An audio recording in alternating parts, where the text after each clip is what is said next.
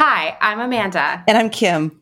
And this is The Department, a podcast about trends and how they define the world around us.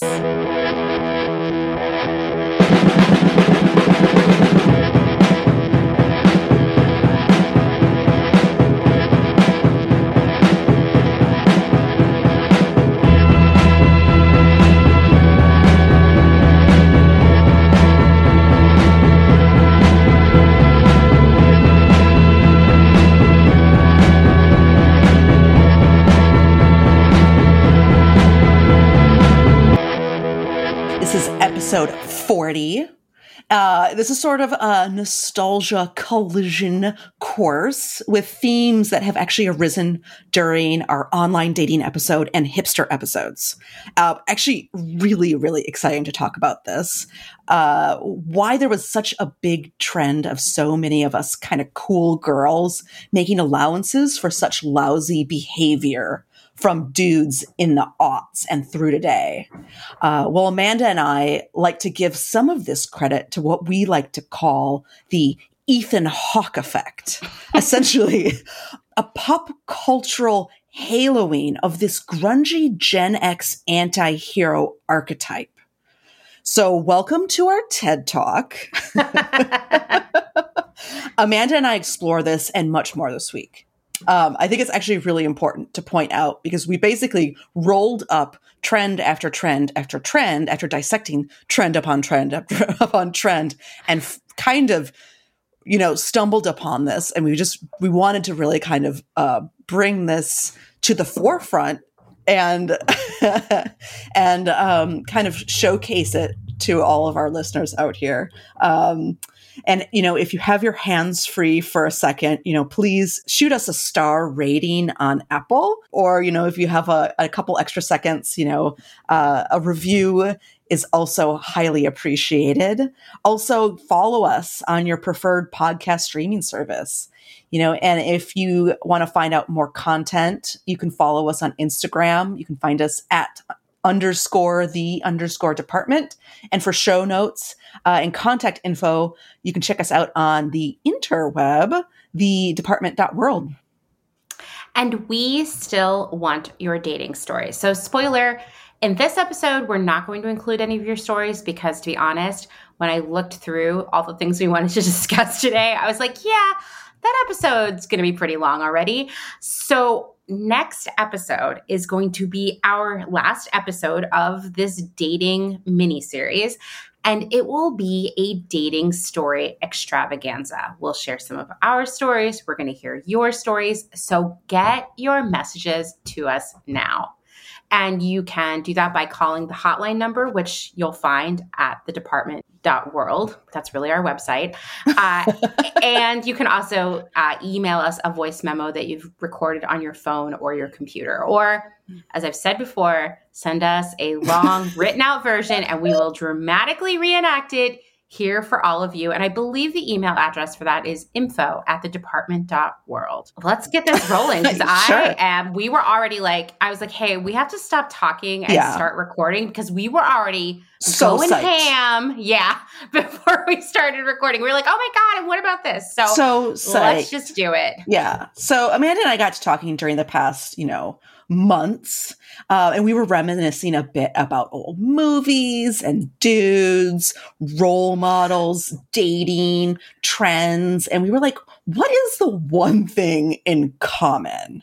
Well, the movies mm-hmm. and the shows of the 90s that we grew up with watching, particularly the ones aimed at the more alternative counterculture kids and uh, that spoke to this kind of new generation and particularly reality bites which you know I, I heard again and again you know particularly in my reading but what i remember from all of my friend groups as everyone's favorite movie. You know, we didn't have a lot. Mm-hmm. It wasn't like Netflix was making no. a ton of content. We basically had reality bites, you know, my so-called life, maybe, you know, like this, you know, we were, you know, you know, not to date us or anything, but you know, we were in middle school in the 90s, right? Yeah. Uh-huh. Yeah. Yeah. And like Uh, I mean, you know what I think about? Uh, first off, I like never watch regular TV ever, right? I just like stream stuff, and as all of you do probably as well. But when we talk about how we didn't have much, I mean, guys, Oh no. for like four months every year, it was reruns. yes. There was nothing. I used to, as a kid, I would be like, well, on one hand, summer is fun because you don't have to go to school. But on the other hand, there's no TV to watch. I don't know. You Mhm. know? Exactly. Yeah. Uh, So you you just had like like if if there was a movie that came out and MTV supported it, like Oh. Reality Bites or Clueless, Um, mhm. you know, that was the movie that you went and saw and then you just rewatch. You usually owned it and you rewatched it a thousand times over. Mhm, And those mhm. became your role models. Like those people in there, you like you aspired to be that when you grew up. You know? Oh yeah, for sure, for sure. And- it was so weird. Yeah. I mean, we didn't have, we didn't, you know, we obviously had, you know, various other role models, but, you know, on TV as like cool counterculture kids, you know, that's what we were looking at. yeah, you know- not much going on. Not much. And, uh, Yeah. you know, as young girls, obviously we transitioned through extremely vulnerable and impressionable ages. We had the Disney princesses and all that crap.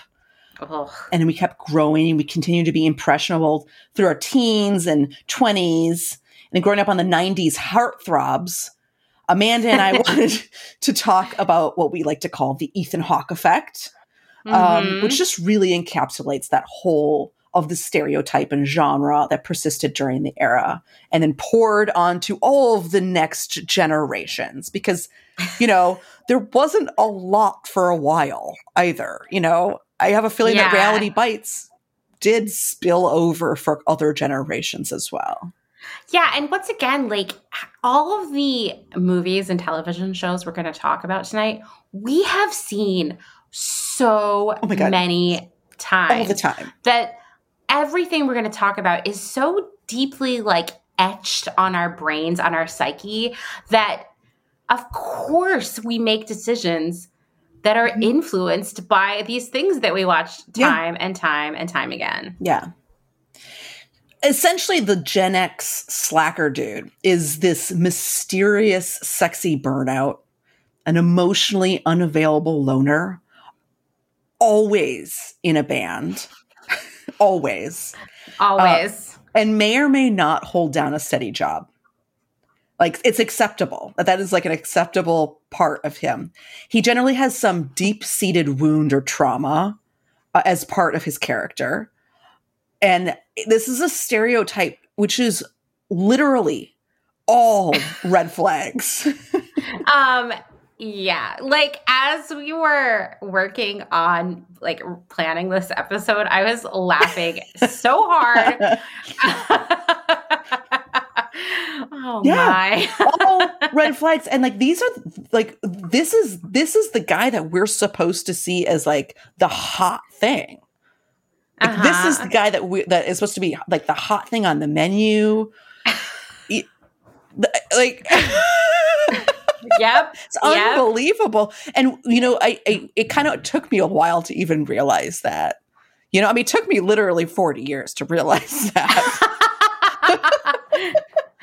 Yeah, yeah. I mean, it's like I kind of started to see I had a lot of patterns, and I thought I was the only one. And no. I thought it was because I was just such a professional hipster. But like, as we dug into these archetypes, I was like, oh my God. yeah. Like, this is when it started. For This is me. when it started.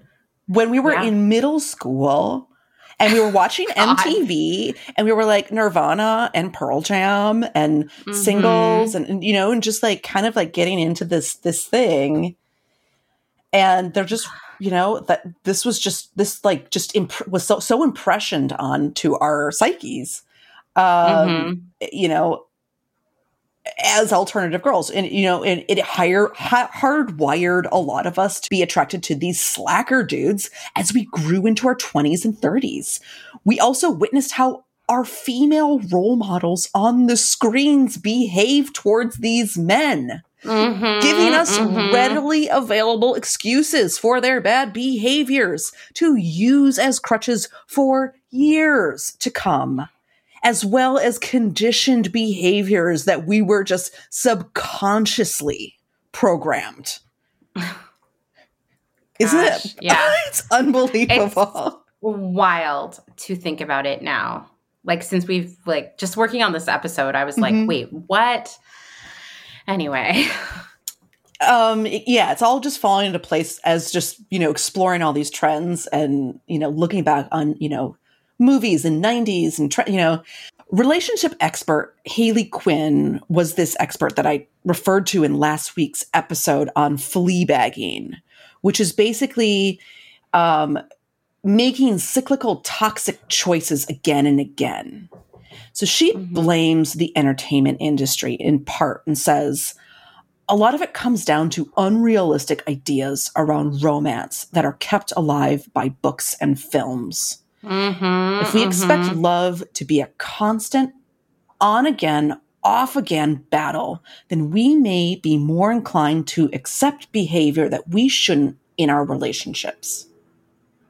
And I think the same goes for the reflection of the type of person and the way relationships are being portrayed as acceptable in a lot of these movies and shows that we watched in our formative years as these alternative girls to be attracted to ostensibly losers or slackers in our 20s and 30s. yeah. Yep. Yep, yep. Um, and, and, you know, Amanda, I wanted to bring some evidence in, you know, and let let's just kick right off here with the easiest target, Mr. Hawke and Reality Bites. You know, and please jump right in here if I'm missing something. um, so yeah, okay. So you know, both Amanda and I could probably talk four days about this movie. I know. I actually already said that when we decide to do a series about 90s trends, which we definitely will. I've been will. thinking about the 90s a lot lately and how it set the stage for a lot of I mean, well, like we're talking about today as an example, it really set the stage for a lot of social norms of the aughts and now. Um, and I said that when we do a series about the 90s, we have to do a whole episode about reality bites alone and all Yeah. of the trends that are in there that either started there or you know they were capturing like you know the huge big gulps for example Yes, I had to like back off. I had to like I couldn't even watch the movie because I was like, I am literally going to spiral. I'm going to spiral out. i mean you know what my favorite thing about that movie i mean there are many i actually as i'm, I'm talking myself into doing Oh an my God. episode about it I think anyway. I know we might just have to. We might have to um how she spent all that money on psychic hotlines which are such a 90s thing like the tv that was back then we would watch the tv Yes. guys and there were every everywhere commercials for these psychic hotlines during the Mhm. daytime on mtv it was the era of psychic hotlines Oh my god. Yes, I was obsessed with her hair, her clothes, the way she talked. I mean, she was a role model essentially. oh for sure Um, sure. and I think that this actually really was one of my absolute favorite movies. Definitely the one one of the movies that I've seen absolutely the most in my lifetime. I can I can repeat pretty much every line in it. Um, and let me just be pre- preemptive. Um, 1994 was like the cultural apex for the quote unquote slacker, which was a Mm. directionless, angst ridden Gen X stereotype that came out of this recently defined generation of grunge and alternative kids. And selling out was the worst thing you could possibly do for this group. it's true. It's Yeah. true. I remember reading about how Kurt Cobain specifically really struggled with the concept Mhm. and fear of selling out. So at one point, you know, he was he was making some money. He went out and bought a really nice car, like a Mercedes or something. And the next day he returned it to the dealership and bought like a shitty used Volvo or something Yeah. because he was too afraid of selling out. Yeah. It's, it, I mean, I, the zeitgeist of the time was very interesting if you were a successful slacker. And now it's like, why wouldn't you sell out? Actually, Dustin and I were talking about that recently. That you know, Dustin also, you know, he came of age, eh, you know, in the late '90s, early aughts, and as and was a musician, is a musician, and he said, you know, that you can't sell out thing was still going strong and something that everyone feared.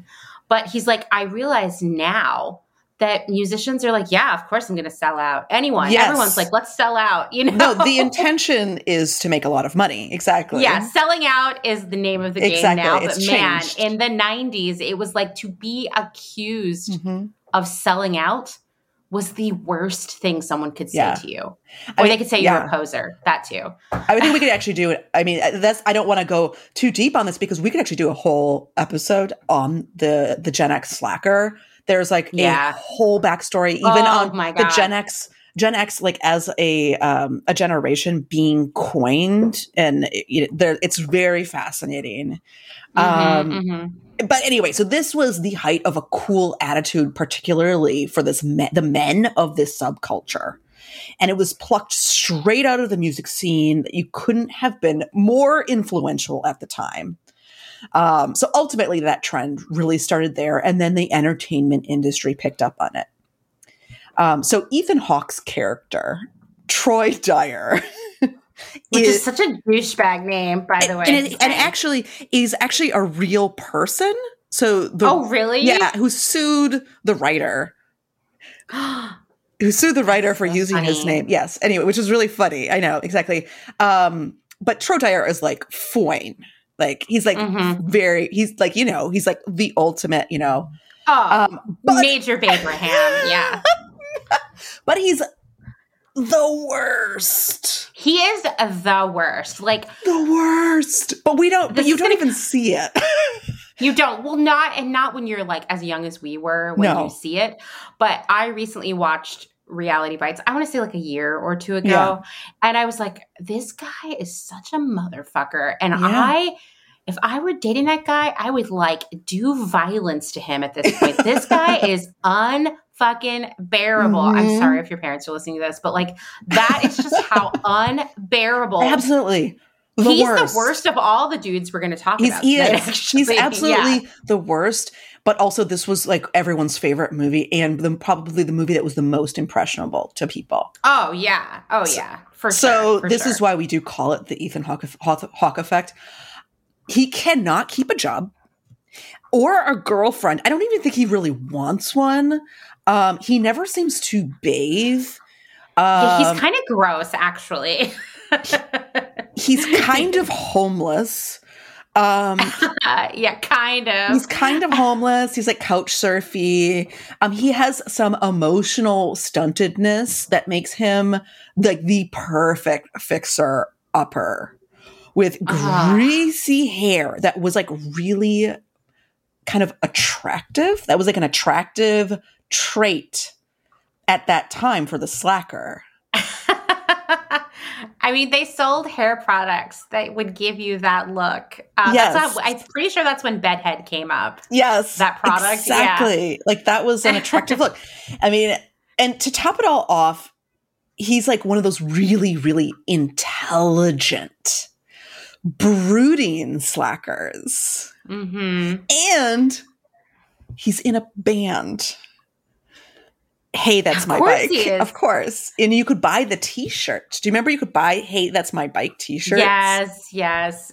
I mean, it's only a matter of time till Hot Topic has those again, really. Uh, you know, Exactly. uh, and he is so pretentious and Oh, so judgy. Snooty. Oh, Uh, this is like, I mean, you know, probably not surprising to anyone listening. These are the kinds of guys I met time after time after time. And like in the beginning, I would feel intimidated by them. Like, oh, I Yeah. hope I'm cool enough for them. I hope they're not judging me. Mhm. And now I'm like, oh, Ugh, God, what a gross. loser. Yeah. Want nothing to do with you. Yeah. Yeah. So he's literally the Mount Kilimanjaro, passing by every red flag as you make your way to the top. And he spends most of the movie smirking and being a total smartass and generally treating the lead character, Winona Ryder's character, Lelaina Pierce, like absolute crap. Like he's so mean to her. But secretly mean. having feelings for her. Uh, Like- okay. Like it's in middle school. This is making me think of something that we had talked about talking about in this episode, but it kind of full. But I'm just going to mention this because I think it's uh, something that's going to come up again and again when we talk about the way these like sexy heartthrob anti-heroes relate to the main it's always like the female protagonist it's like this Yeah. is how it always works out the reality is that ironically no pun intended there uh that this put planted a seed in all of Mhm. our brains that if a guy is being rude to you if he is treating you like crap that's because not because he's a jerk or doesn't like you. It's because he secretly loves you. And I oh my I was telling Kim like listen the amount of times I would be in some weird dysfunctional situation that I should have walked away from and my one of my friends there's always that one friend who will say yeah, but I think he's just like really afraid of his feelings, or he's really intimidated by you and afraid he's going to lose you if he's vulnerable, like that kind of stuff. And in real life, when a guy is treating you that way, I suppose there is a small chance that it's because he's secretly in love with you, but most likely he's just not that into you. Ah, you know or he and or he's just like emotionally broken and Yeah. you don't just stay that. away. yeah Anyone being mean, just stay away. yeah yeah anyway i've never read that book he's Mm-mm. just not that into you but i feel like it was a sea change for a lot of women who read that and like i want to say that came out in the odds i'm not really sure um, i know they made a romantic comedy based on it that apparently is not related on any level but um, i think the 90s set this stage and maybe this was happening in like 80s teen movies too but we were too young. I i don't know but it set this stage for like the worse a guy treats you the more he loves you. Yeah, and like we we got to break up with that idea. Exactly. Don't, yeah, e- even if he does secretly love you and he treats you like garbage, that's just still not acceptable. you don't you don't want to be in a relationship with that guy like No. come on that's abuse you know Yeah, no, but yeah, that's that's that's not that's not okay. Um, so the, the you know the main character L- Lelaina has goals in life. You know, unlike Troy, she is an aspiring documentary filmmaker. She was the valedictorian of her graduating class. Um, you know, she really aspires to be something. You know, she they're young. They're like 23 years old. You know, they just they're they're they they're just starting out and they really want to make something of themselves. And she is just pounding the pavement and trying to make something. Um, and there is a strange tension and bec- there is a love triangle between Troy and then we get introduced to Ben Stiller who who has this character who's a bit of a square and he's meant to be a total square, you know. And he's this mm-hmm. music TV exec. but he's like not actually in retrospect that square you know what i No, mean No, he's just he's really he's really nice actually. yeah and he's like successful and he's, He's, a, a hard mu- worker he's a music he's basically like an MTV music exec. Are you kidding? He's got a cool job. I he know. drives a really I'm nice like- car. He's got a cool job. Like, come on.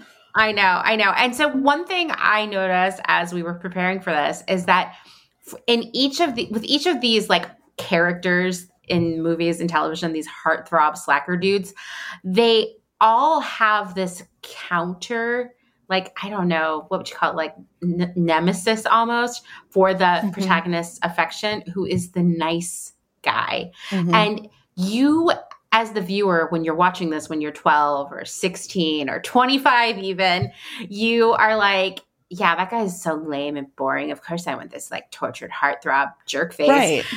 And then you, cr- I feel like you know you're making progress with yourself when you watch one of these movies and you're like, she should have gone out with Ben Stiller's character. like that should have been, she should have gone with him, you know? right.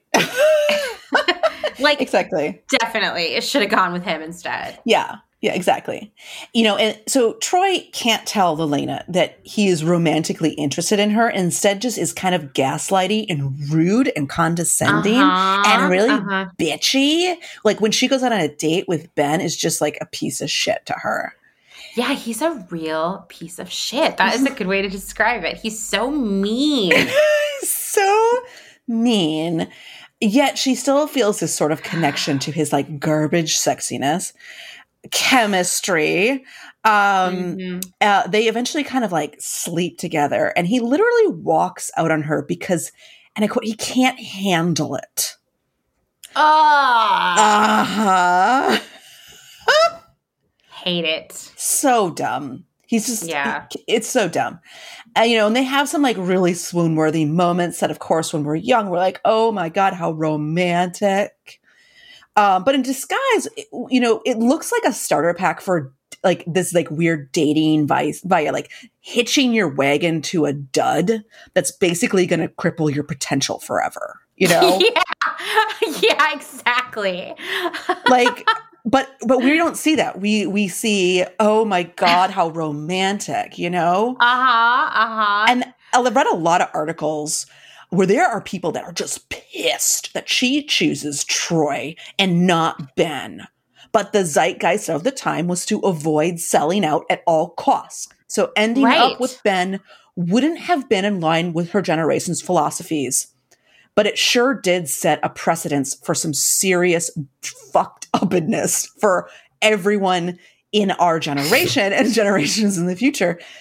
Um, but ultimately, for her to be a girl boss, her best move would have been to have gone out with with Ben's character, literally a studio executive who could have helped her as an aspiring documentary filmmaker actually become something.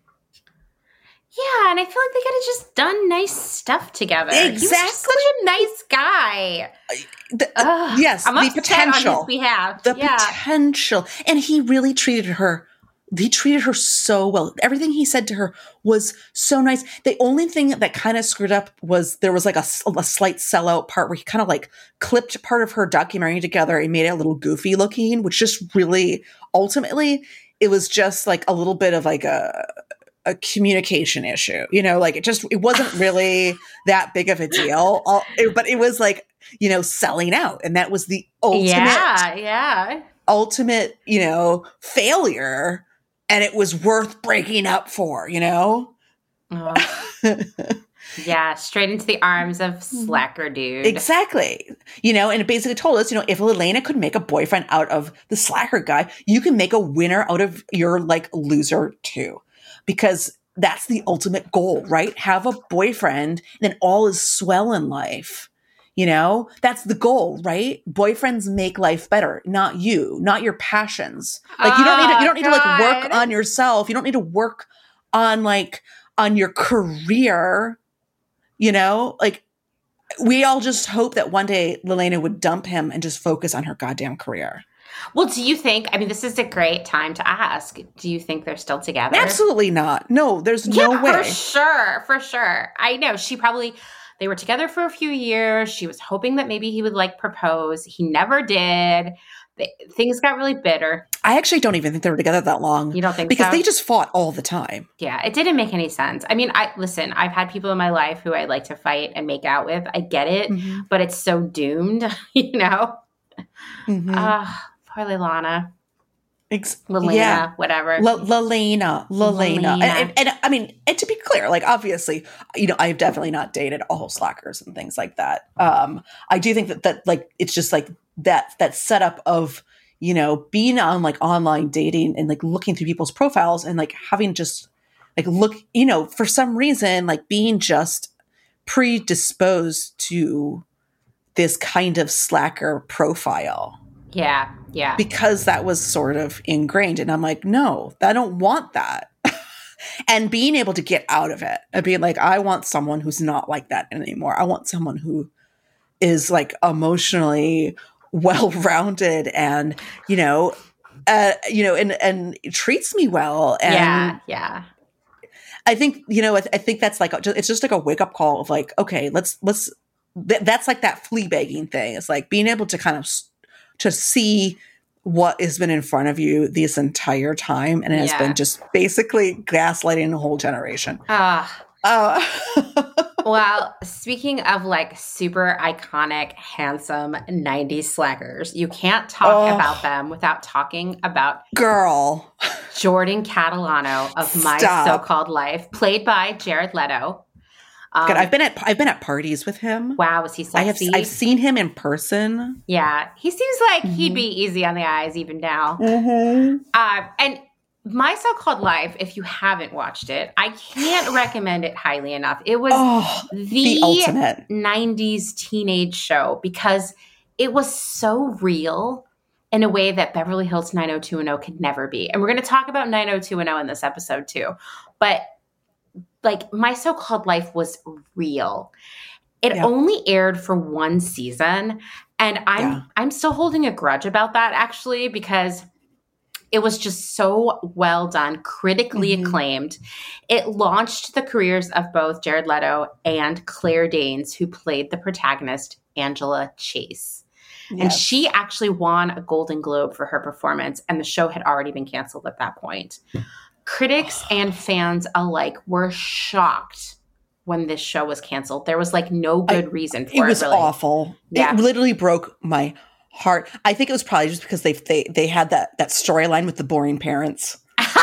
I think it was because I'm just kidding. Um, it kind of this is reminiscent of Sassy too. Like when we think Mhm. about the early '90s, they were a lot more conservative than we might Mhm. want to believe, like socially conservative.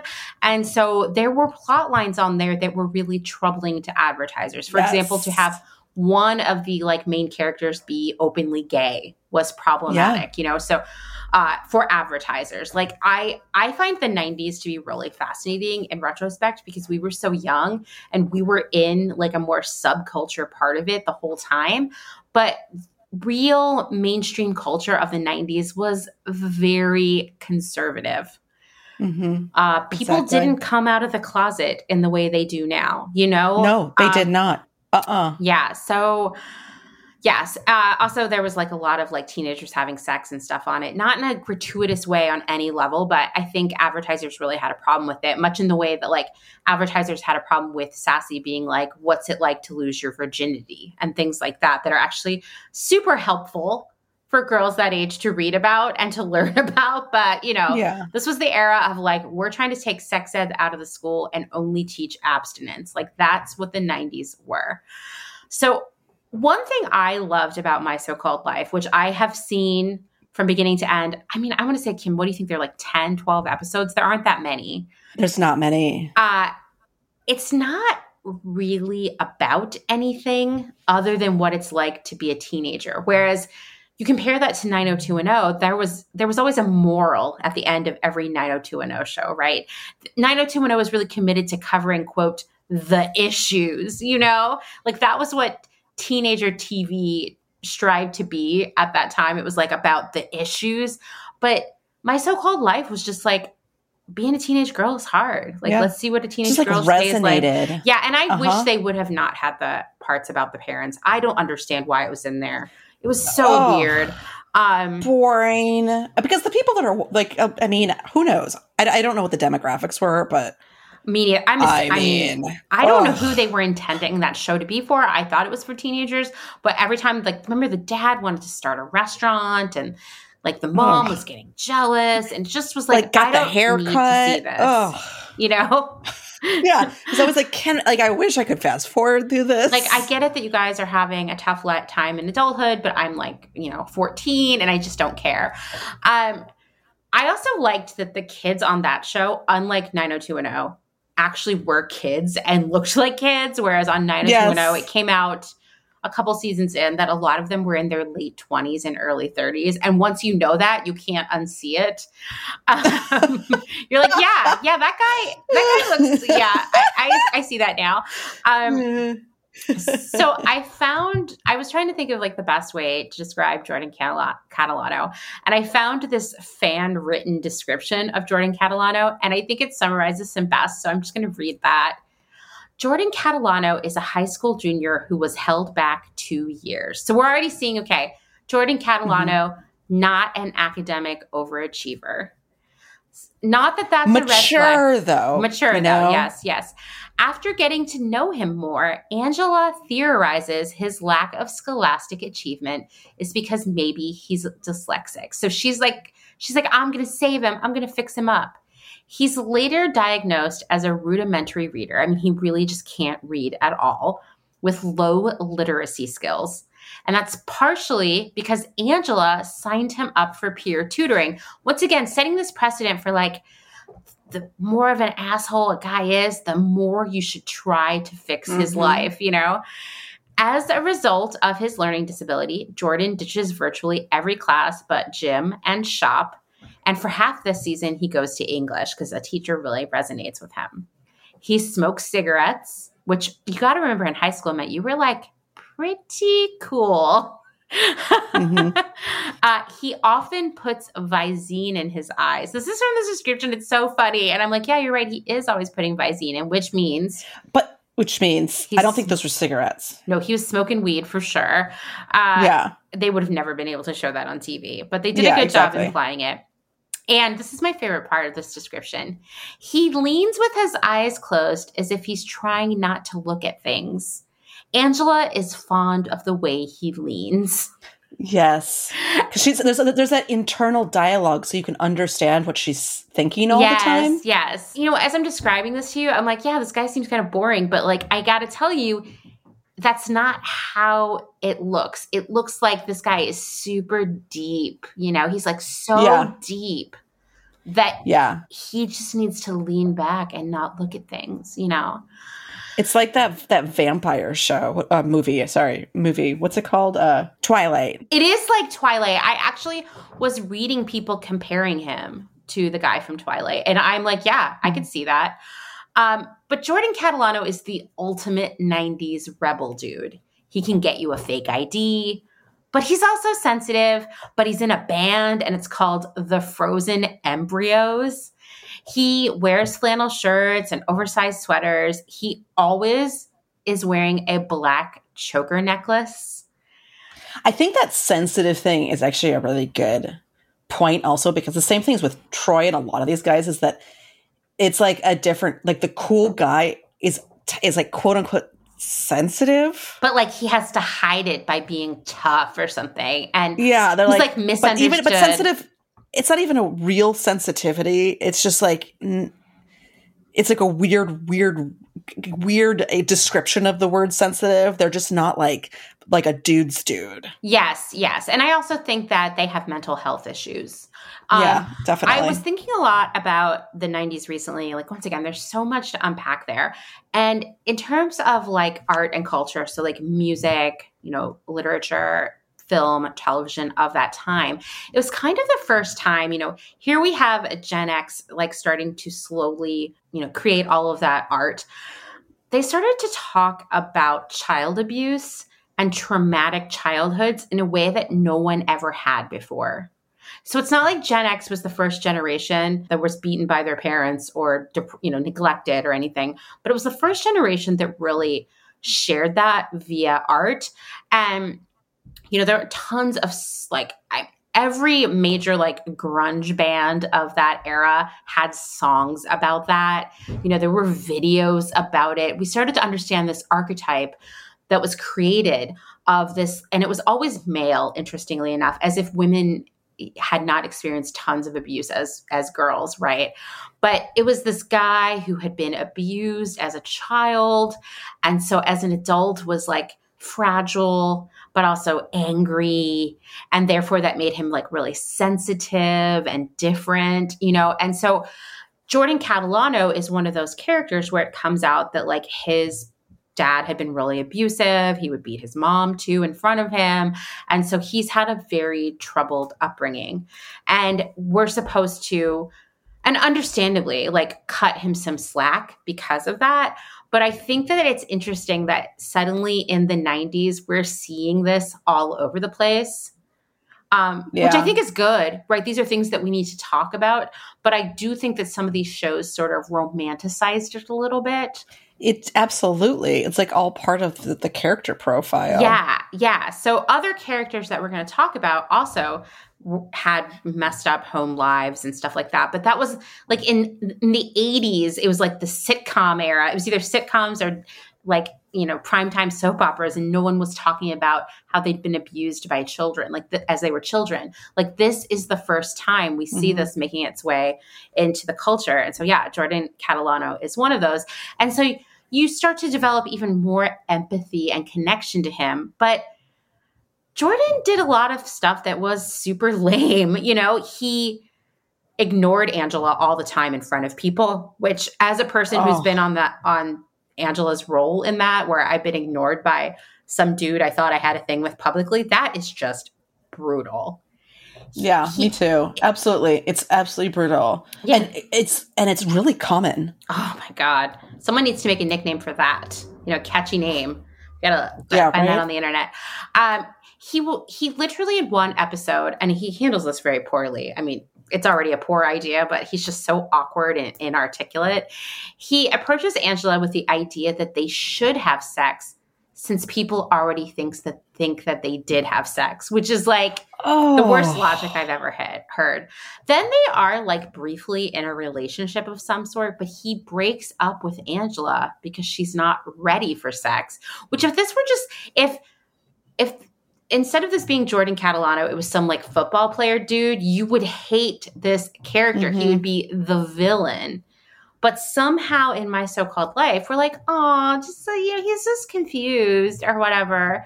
Right. Last- He's clearly emotionally he has uh, you know, problems. yeah. emotionally broken. last but not least, he hooks up with her best friend Rayanne, which Oh my god, I forgot. I, I don't remember yeah, that. and and they like then like Angela is distraught. That destroys her relationship with Rayanne, and then in like the finale episode, which was supposed to be like the cliffhanger for the second season that never got made, he goes to Brian Krakow, which we'll talk about in a moment, and gets Brian to write a love letter for Angela that will help him win her back. And Angela gets this letter and doesn't think that it seems fishy that this barely literate guy wrote her this very thoughtful love letter. And so she wants to get back together. But the cliffhanger Hmm. is that she finds out that Brian wrote it.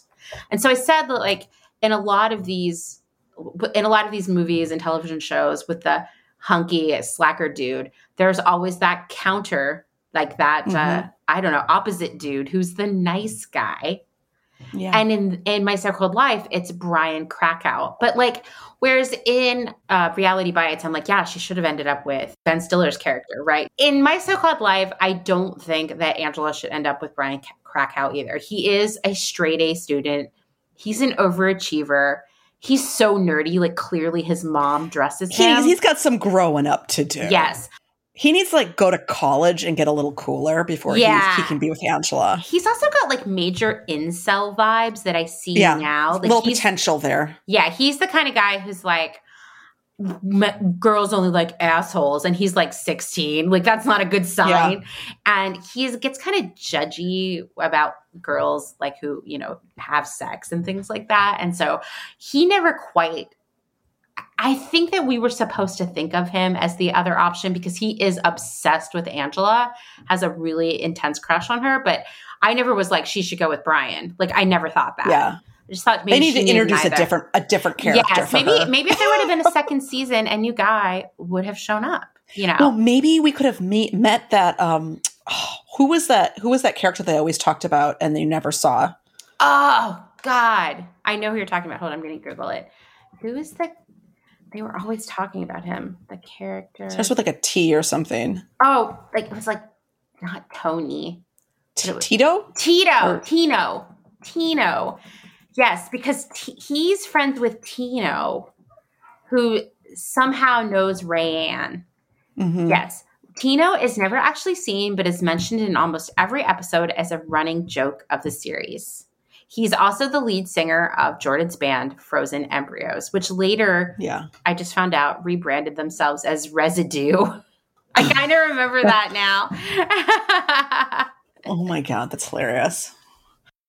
All right, so um, I'm going to talk about Singles, which was kind of Ah. the other another movie that was about the counterculture during this time period. That it was kind of one of the only ones that we could hold on to. Also, so we rewatched it over and over and over again, and it's really funny looking back on it. You know, it was 1992 that it came out. Um, it was from Cameron Crowe. Yeah, Cameron Crowe. And it's really funny to look at the casting. And it was a bunch of like kind of up and comers but it's it's like kind of like all these squares were cast in the roles. So you look at it and you're kind of like, it's about the grunge culture of the Seattle scene. It is a really weird movie. I rewatched it like last summer and I was struck by I mean, I actually think it probably really captures Seattle um, Yeah. in of the time, but like whereas everybody in Reality Bites is relentlessly cool. yeah, the singles, it's so ner- like square and weird, right? it's like here are square people yes. surrounded by like musicians. Yeah. It's very Exactly. strange. I, and yeah, and I was I was asking Neil about it, and he's like, I think that the that the casting didn't really understand the grunge scene at the time because it was so new, and so they cast all these up and comers who had like kind of like straight, you know, like really kind of '90s haircuts. Like they weren't they weren't part of the grunge scene, They so they just seemed there was like older. I don't know how Uh-huh. old we were supposed to oh my think god, they were, right? but they all seemed like they were in their mid thirties. Yes, and And- and that was actually really funny because we were we were watching Kyra Sedgwick and and and Neil was like, I feel like Kyra Sedgwick always looks like she's a lot older than she is. I'm like, she does. she does, and they dressed everybody really old. Yes, they didn't we're dress them- too. They didn't. They, didn't dressed dress them all cool. like professionals or something. They didn't dress them how Like there was a disconnect. Yeah, they didn't like they needed. They should have done it like a year later when they understood the scene, or they should have had they should have had someone on set or something that really understood the scene. Yeah, it's so bizarre to me. I don't. there was a disconnect. I mean, it's still a really enjoyable movie, but you It have is. to suspend your disbelief. I remember when that movie came out, I was so excited. I Mhm. actually owned the soundtrack for the movie before I actually got to see it because it was just I just didn't get to go to the movies a lot, you know, and uh, you know because I couldn't. I was too young to drive drive myself to see it or whatever, and uh, so when I finally got to see the movie, I I had a hard time like getting into it yeah, because of the characters. They seem so old and adult and not at all what I expected. But Yeah. the soundtrack is like so good, fire. Yeah. so good, and yeah, exactly. It was kind of like I remember there like because it's all about these different couples, and I didn't like. Um, it was kind of like the Kyra Sedgwick couple because they, they they're just so nerdy. And, it, it so just doesn't. They don't grown make sense. Yeah, they and don't like, make sense. It doesn't make sense. They're so grown up, exactly. And then I didn't really like. Oh, there, uh, I- there was another couple. I was like, uh, they don't make any sense either. Well, there was the woman who did all the video dating who Well, that was just hilarious. But she also was old, so Yes. 80s. Yeah. Yeah, it was so weird that way. and I was like, this doesn't seem like the scene, but okay. and the only thing I really, I, they, I love the Eddie Vedder. You know, I was like, oh, Eddie Vedder's in Yeah, this. It's so, cool. sexy. You know? I love him. Anyway, I still have a crush. Anyway, sorry. Just kind of get kind of getting off topic, but uh, the ultimate Gen X slacker in singles is Cliff, p- played by Matt Dillon, and he really actually did a really great job getting into his part. but like I find his wig very distracting. Oh my God. his wig is hilarious, It's so hilarious. Oh my god. and he is a soul patch wearing 1992 Seattle sex symbol with the long flowing Yeah, like hair, this. and he is. they've nailed him. You know. They nailed Yeah. him. They nailed, but yeah, anyway, yeah, we'll, we'll get into it. But he's the lead singer of this grunge band with literally Eddie Vedder Yeah. uh, as the drummer of the band. Yeah, the whole band is Pearl Jam, which is cool. That's what made it really kind of relevant. I think that a lot of the music was kind of curated by everyone in that scene. Because there's people from Soundgarden and uh, uh, Alice in Chains. yeah, there's I a think, live performance of Alice in Chains in the movie, and Yes. the people. Okay, in the movie. Speaking of the characters being just like not cool, one pivotal scene is like they're all going to see Alice in Chains. I know. That's just like those people aren't going to see Alice in Chains. I no, know. they're not. so exactly. weird. It's so, weird. It's like you're gonna wear your weird like like vest. Yeah. Like your weird vest to Alice in Chains. so like, I don't think yeah. so. so weird. I know exactly. I'm like, I just I think there's a disconnect. Um anyway, so he- uh, you know, of course this was set in Seattle and his quote unquote girl, Janet, is played by Bridget Fonda. Um, you know, and he he treats her like just Yeah, he's terrible. crap. Terrible. He is terrible to her. Yeah. Um, and her character is a little bit of a disconnect also because she is so clean cut. Yeah, it doesn't make any sense. And she works at a coffee shop and she should just be dirtier looking. She should be grungier. She should Yeah. be dirtier. Yeah, I think they, like I said, that it's you know we know what that Seattle scene looked like, and it didn't look like Bridget Fonda. um, but anyway, we're just gonna we're gonna we're gonna just pass on by that. Anyway, so he still sees other people, and he just choose, and she just chooses to look the Yeah, other yeah. way. It's like intentional. And he- he's- he's very vocal Yeah, yeah, about he's it. He's not. he tells her, you know, he's very transparent. It's so sad. Um, and so she's blind to literally all of his faults, um, including the fact that Cliff, the peach, has photos of well endowed women plastered Ugh. literally all over yeah, his apartment. It's gross. Ugh.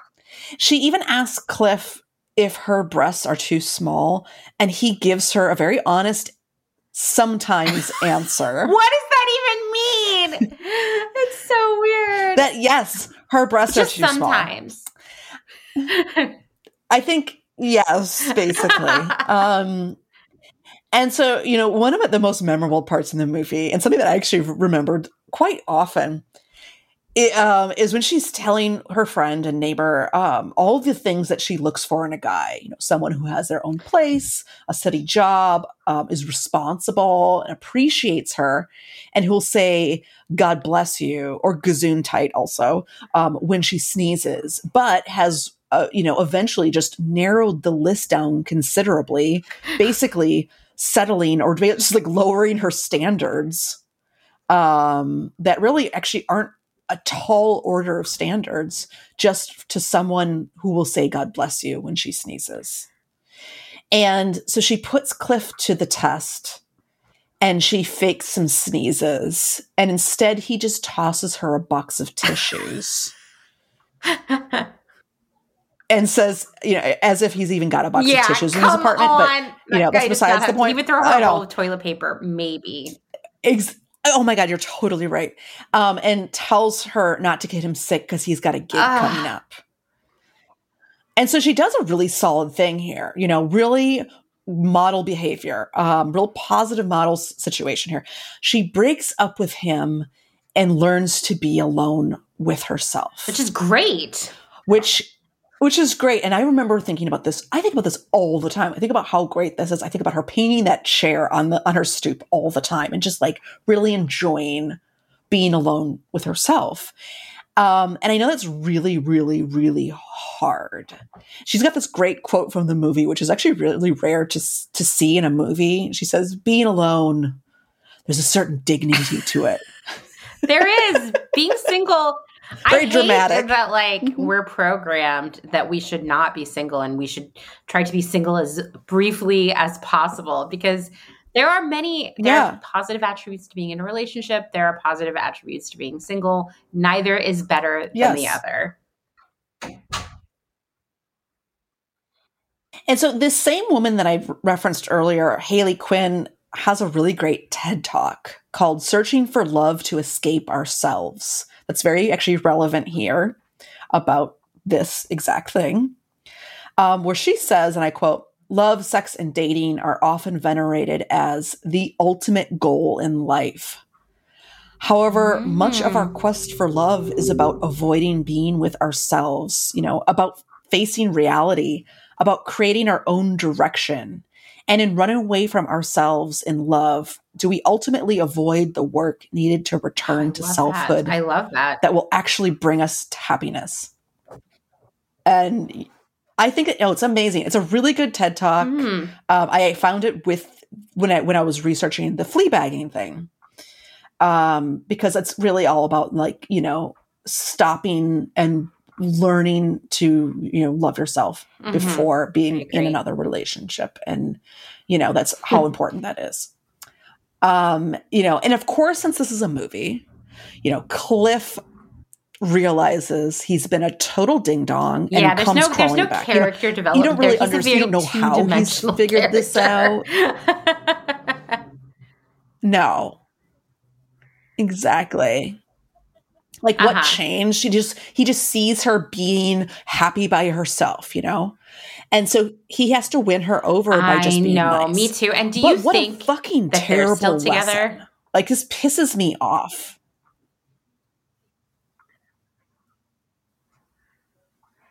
Uh, I don't know because he wasn't the Yeah, yeah. he wasn't the absolute worst. He wasn't like a Troy Dyer. Um, he did actually have some. He did have redeeming qualities.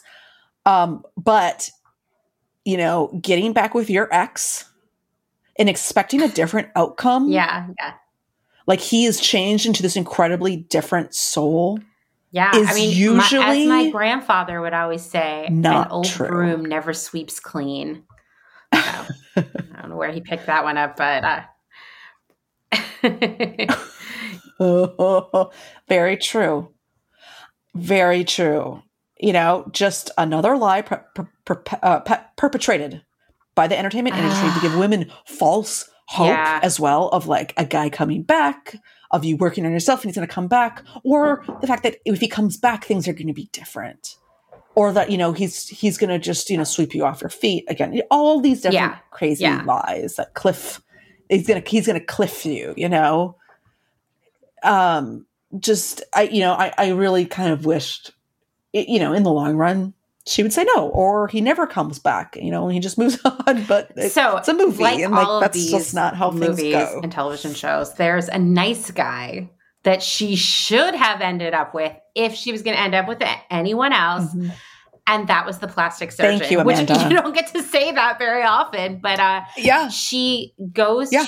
He like threw himself. I know, and she went to see him because she wanted to get you know uh, breast implants. She wanted Cliff to be more attracted to her. I mean, so depressing. I don't even want to talk about that. it's so depressing. She wanted to change herself Yes, so that he would love yes. her. Which you know, if she had gotten those breast implants, he would. It would not have changed Ugh. anything. Anyway, No. uh the the uh plastic surgeon is actually like you know i think you're perfect just the way you are and he's a really nice guy he's not cool like Yeah. cliff but i mean we don't know because we only see him at work he might be cool he might be going to see alice in chains too who knows I mean, literally, apparently, yeah everyone, everyone is, Um, but uh like i she was just kind of like sorry like no you're like not my type or whatever you're Oh my god, he's like, but he's super cute and so sweet, and he's a doctor. I know. And he's a plastic surgeon and he- whose job it is to operate on people who feel insecure.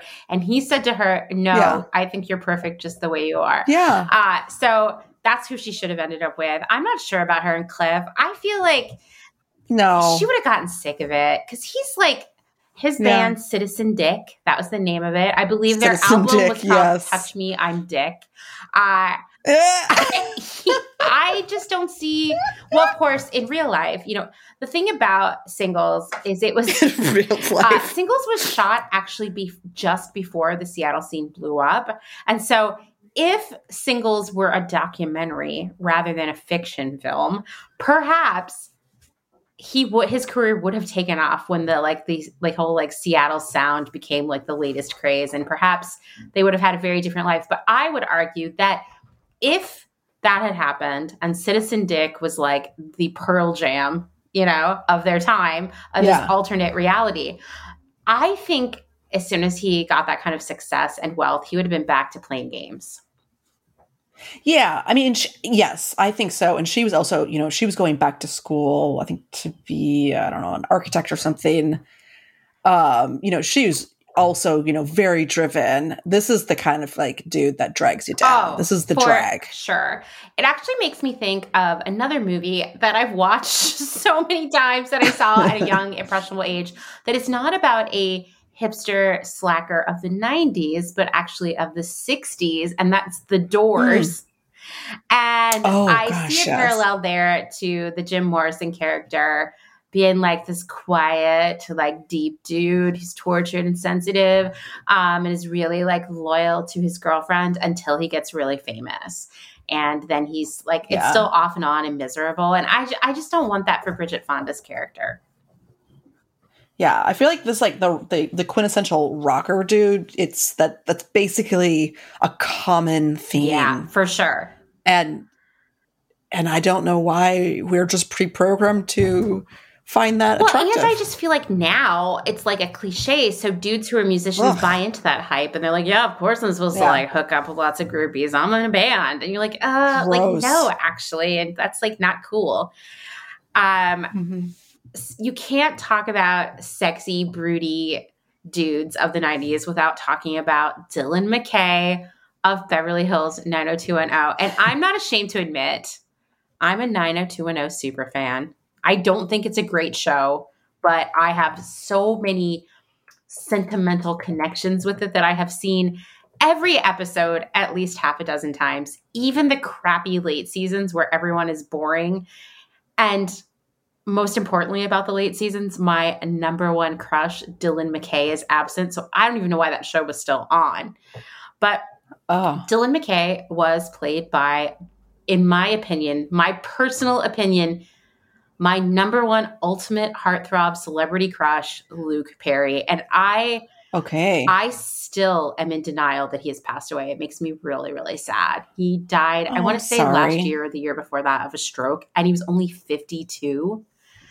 Uh, I would say that Dylan McKay appeared in my life at just the right time to solidify himself as like the male archetype that appeals to me most because he came into my life in middle school when you're just uh-huh. starting to think about that kind of stuff, you know?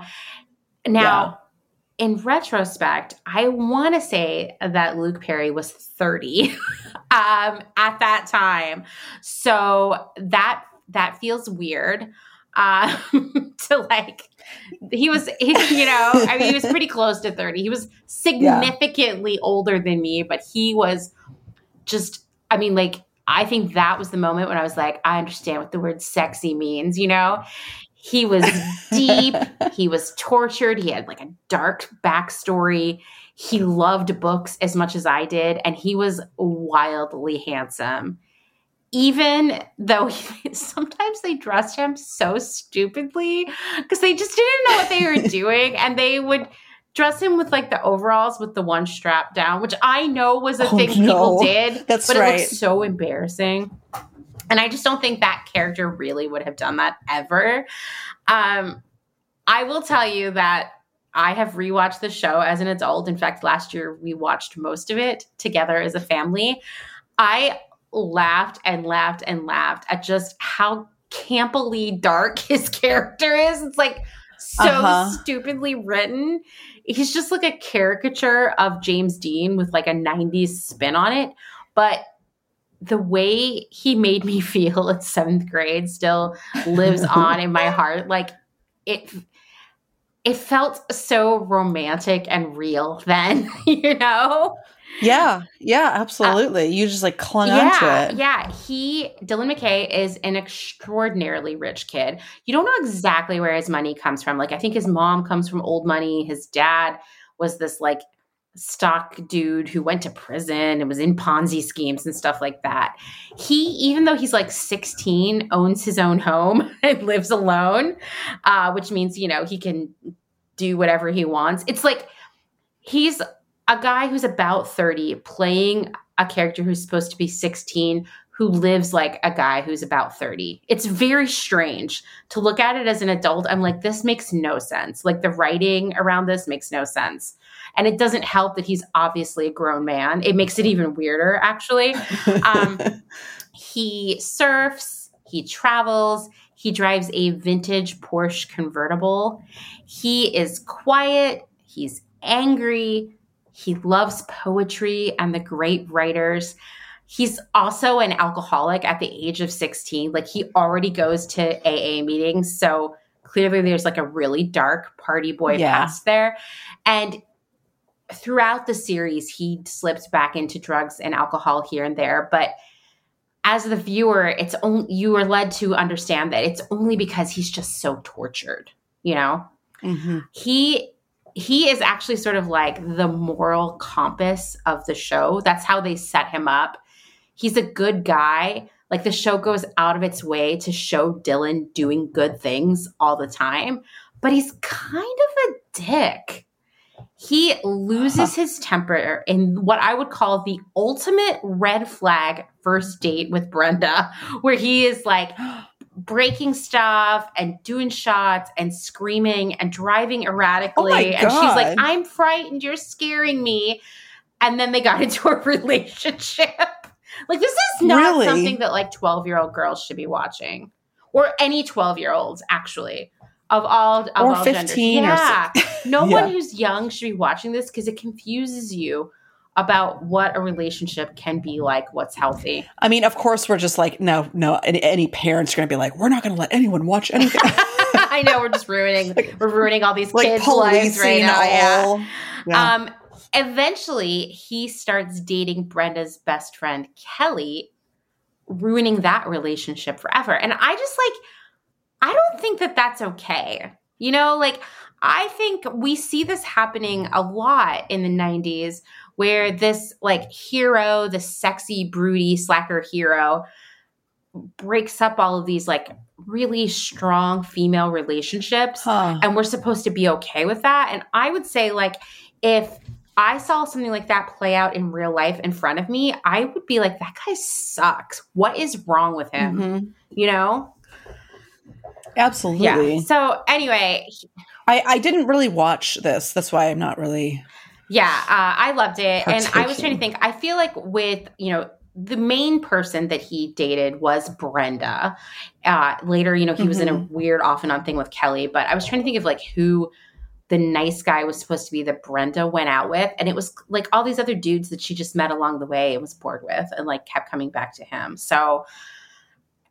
Hmm. I think that actually Brenda's twin brother was supposed to be the good guy, like counterbalance for for Dylan, Ah. but that would have been weird for them to date. Yeah, of course. although of uh, for people who are major fans of 90210, you know there are podcasts about it, tons of podcasts about 90210 actually, and I've listened to some of them. And one thing that everybody comes back to time and time again is that there is a weird flirtatious chemistry between Shannen Doherty, who plays Brenda, and Jason Priestley, who plays her twin brother, Brandon, that like in scenes where they're supposed to just be having like brother sister conversations, you feel like they're going to start making out at any moment.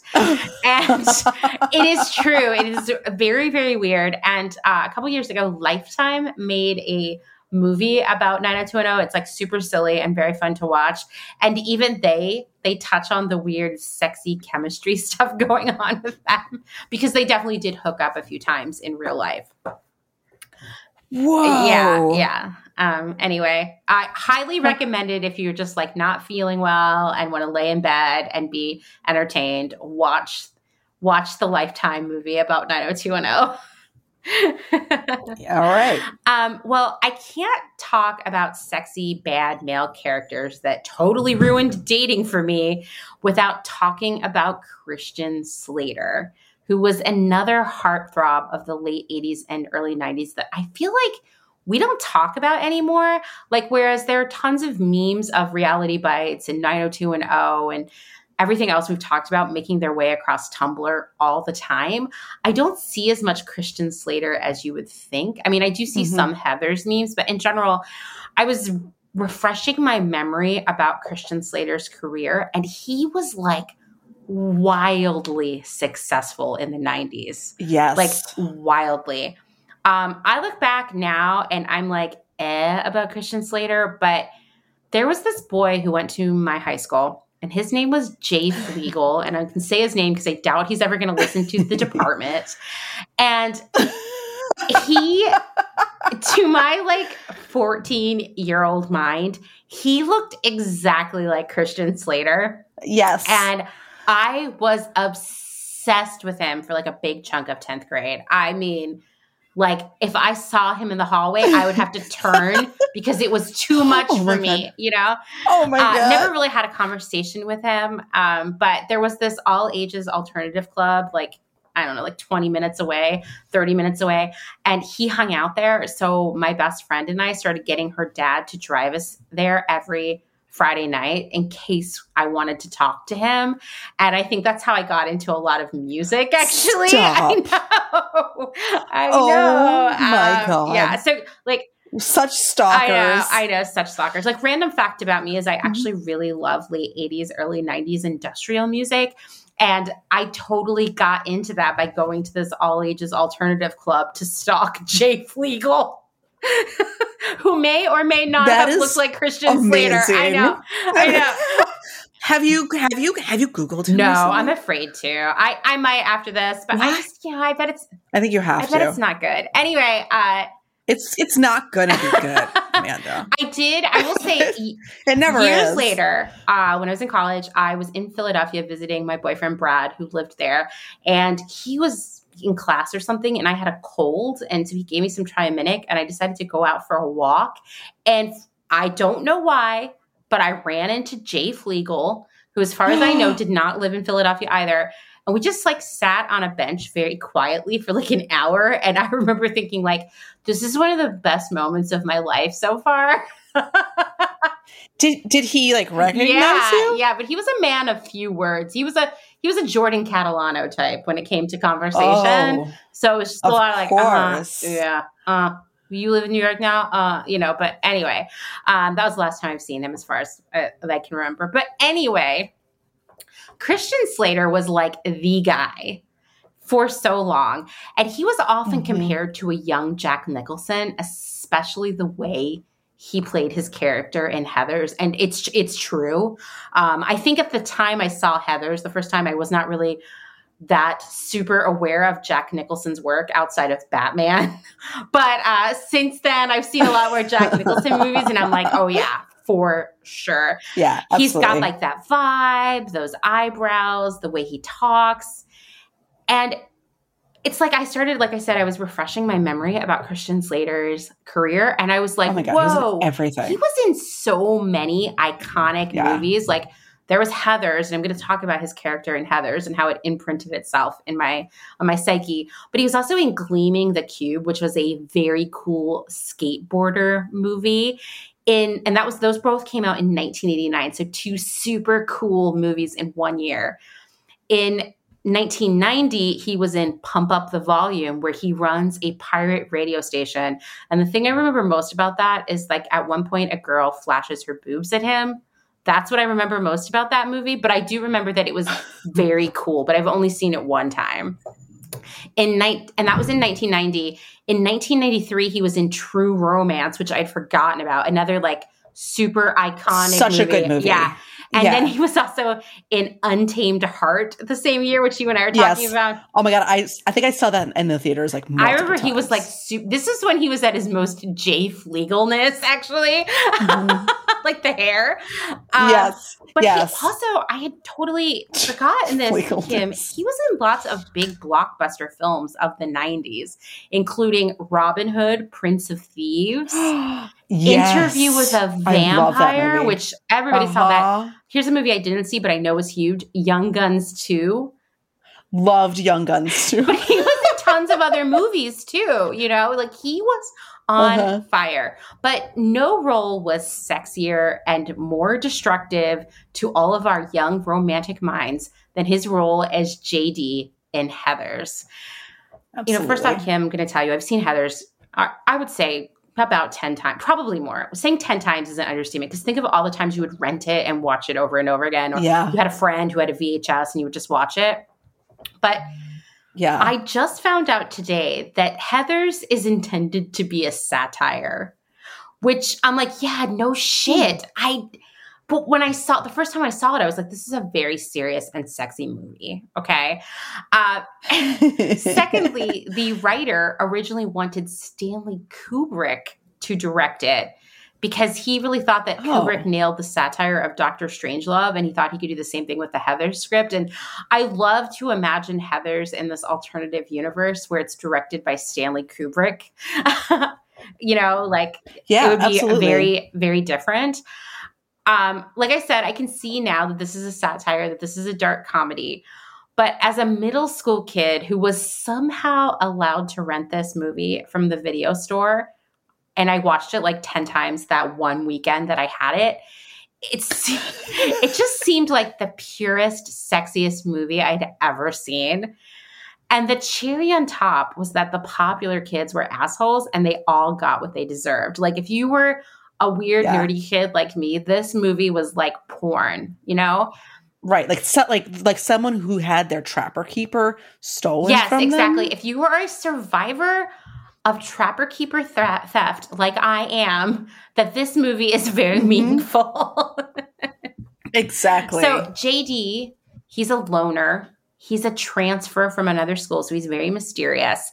And he and Veronica, played by that 90s icon Winona Ryder, Absolutely. they immediately gravitate towards one another. They eventually, the first time that they hang out, they have sex on her parents' lawn amidst all this abandoned croquet game. I think that they were like playing strip croquet or something. Huh. And the chemistry between them is so powerful that I wonder if they actually ever hang out IRL or if anything ever happened between them IRL because there's something about those two together that like really adds up. And I need to do some like digging on that because I'm just so curious. Yeah, definitely. He literally says to her, Our love is God, which I Oh. don't think really means anything, but it sounds super deep when you're in middle school. Like I said, this movie, I thought, I was like, this Yeah. is like a really sexy romantic movie. Okay. You're like, I want. You're like, I want. This is what. This is what a relationship. yeah. like. Yeah. This is like, this is how you know. In, in like Yeah, high school. Yeah. yeah. Anyway, uh, the plot immediately goes off the rails. Yes. JD is Yeah. literally murder- murdering people via Veronica. I don't want to give too many details away because if for some reason you have not seen this movie, you must go see it. It holds up. Uh, it's very entertaining. It is not a romantic, sexy movie. I can say that as an adult. Um, but No, it's but yeah, not. so they're like murdering people, um, and they frame it as a suicide every time. Like Veronica's not really intending to murder people, but JD is like using her to, you know, commit murder basically. And eventually, I mean, escalates and escalates. Like it's very creepy. And JD plots to blow up the school. And eventually, at the end, spoiler, he blows himself up. So, you know, I look at this now as an adult and I can say, not the best dating material. but No. there's just something about JD. I can't explain it. And I'm sure Christian Slater is a big part of it. I, I don't know. He nails that role. I mean, I think he's pretty young in that movie, and he is a very good actor. Like, wow, you know? His Yeah, performance yeah. is just so iconic, but his character is incredibly damaged. He has a terrible relationship with his father. His mother died via suicide, and he is like vindictive. He's obsessed. He's, I don't know if he's like a sociopath or a psychopath or what, but it is, he is a very toxic person to be in a relationship. Uh, I think this fan summary, another great fan summary, really nails his character. Veronica breaks it off with JD not long into their relationship due to him murdering three of her classmates. He continues to try to win her back with no avail and eventually decides to kill her too. Uh, Uh, yeah. But like once again, I thought this was somehow sexy. I I just yeah. thoughts here. What do you think? I, well, you know, obviously when you're in like in middle school, you know, is you're not you're not really always kind of following the plot line for what it really is. you're just kind of like you're not really putting two and two together always. Yeah, know? yeah. Um, I mean, I think Heathers is a movie for adults, but it, It was is. very heavily marketed towards young people. at the time. It was. Was. in all of the teen magazines. And, you know, Winona Ryder was such an it girl of that time. It was Mhm. really And Christian Slater was also a heart- was a heartthrob in all the teen the heartthrob Yeah, he was. So it was like, oh, this is a movie for, you know, 13 year olds too. And like in retrospect, Yeah. it is a movie for adults because as an adult, you have a completely mm-hmm. different perspective on it. It's about a psychopath. like this is yeah, it's it's literally a, a murdering psychopath. I remember seeing it when I was young, and I was like, "Nope, do not like this. This is not. This is not something I like." And I actually don't really watch it that often because I remember seeing it when I was really young and just not like really kind of being traumatized by it. And I'm it's like, "Mm-mm." scary. It is really scary. Yeah. The last act of it is terrifying. It turns into like a horror film, basically. It, is. It is a yeah, horror film. yeah. And I think that maybe I just like didn't pay attention during that part. I got really hung up on the early parts of it, and you Yeah. know, you, I you watch it as an adult, and you're like, man, that kid, like, get away from him. Like everybody in the movie is actually terrible. Even Winona Ryder's character, who is supposed to be like you know the moral compass of the film, she's kind of fucked up too. You know, Yeah, and there's also so much of a mess. bullying in it.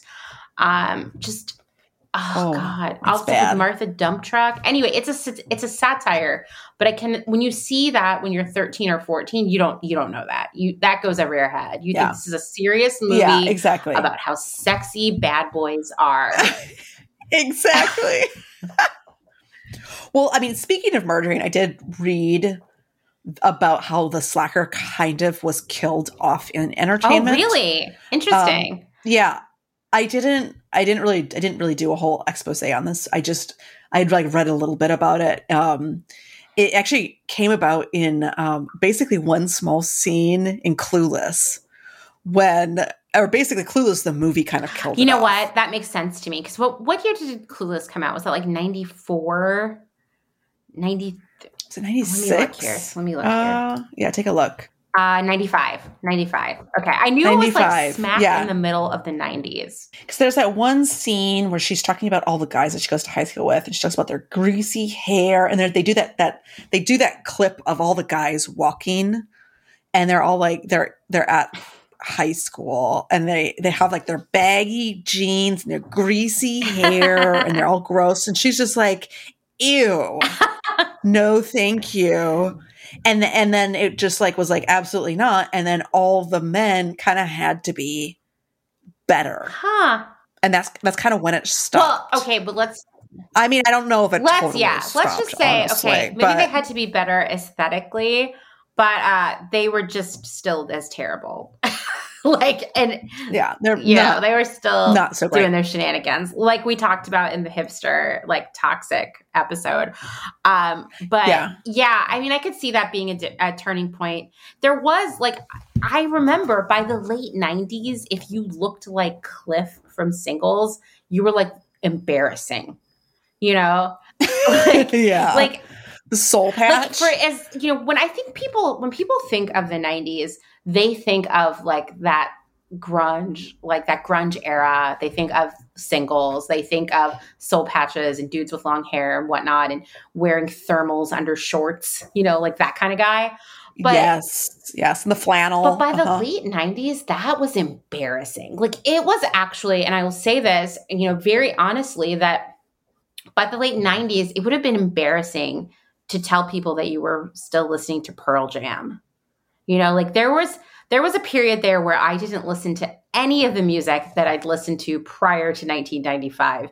Uh, at least not publicly, because it was too, it was embarrassing. exactly. If someone came over and you were like, you know, I, I listened to the singles soundtrack or something. Like it took a while for that to be unembarrassing again. And of course, then it came back in this major way, like being embraced by, you know, younger millennials and like Gen Z. But I I feel like what we think of as the iconic 90s aesthetic and culture was actually only around for a few years. I think it got it, exactly. it yeah. was uh quote sold out a little too much and people lost interest in it like think about Yeah, mark like jacobs Marc Jacobs Yeah, did a whole exactly exactly show. exactly and it, exactly. it came and went so Mhm. fast and actually by the time we got to the late 90s it was really more into like the aesthetically like being more like futuristic looking which i know sounds like It's Y two K. yeah, it was Y2K. I mean, it was like maxi Yeah. skirts with like 100 pockets in them and futuristic platform rocket dog shoes and stuff like that. It's like interesting to talk about this slacker dude archetype because his aesthetics didn't last very long, but his personality carried well through into like now in terms of bad dudes I've dated. Yeah.